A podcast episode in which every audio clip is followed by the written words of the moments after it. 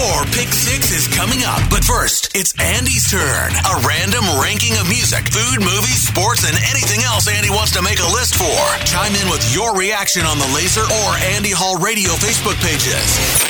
It's Andy Hall's Pick Six on Laser 103.3. Today is National E Day. Not entirely sure why or what that means, but it's a decent enough reason for a list. Today I'm giving you my Pick Six E bands. It's brought to you by Route 69 Vapor, your dedicated everything vape shop. Start off with number six, Eurythmics, and one of my early childhood crushes in the form of Miss Annie Lennox, who not only had the brightest orange hair I ever did see, but could sing her ass off. Now, come to find out many years later that orange wasn't natural color, but I didn't let that ruin my opinion of her or the music, some of the most iconic techno pop of the 80s. In at number five, Everclear. I've always liked Art Alexakis. First as a singer and songwriter growing up in the 90s on albums like Sparkle and Fade and So Much for the Afterglow, then as a human being after breaking into this business and having opportunities to not only meet but interview and become friendly with him over the years. Art's a good man with a big heart and a knack for writing great songs. At number four, Eagles. Only one of the biggest bands in the history of music. I guess it's one of only a couple of differences of opinion between me and the dude who can't stand the Eagles, preferring instead the sounds of CCR. Nothing wrong with them either, in my opinion, for the record. Eagles were a fixture on the soundtrack to my youth, for sure, and featured several members who could write, play, and sing. Coming in at number three,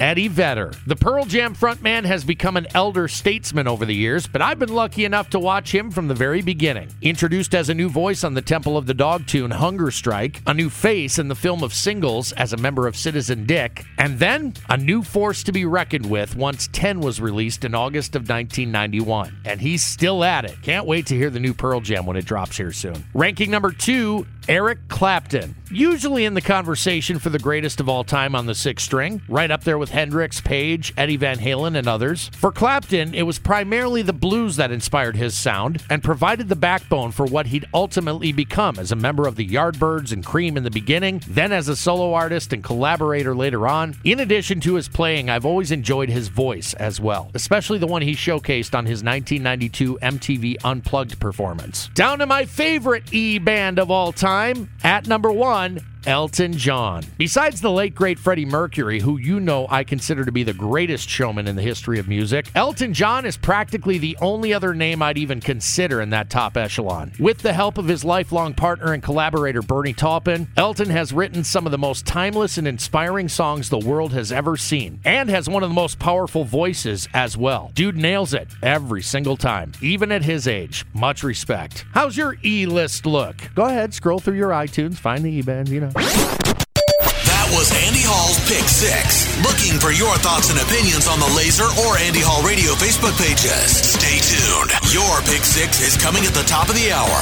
on Laser 103.3.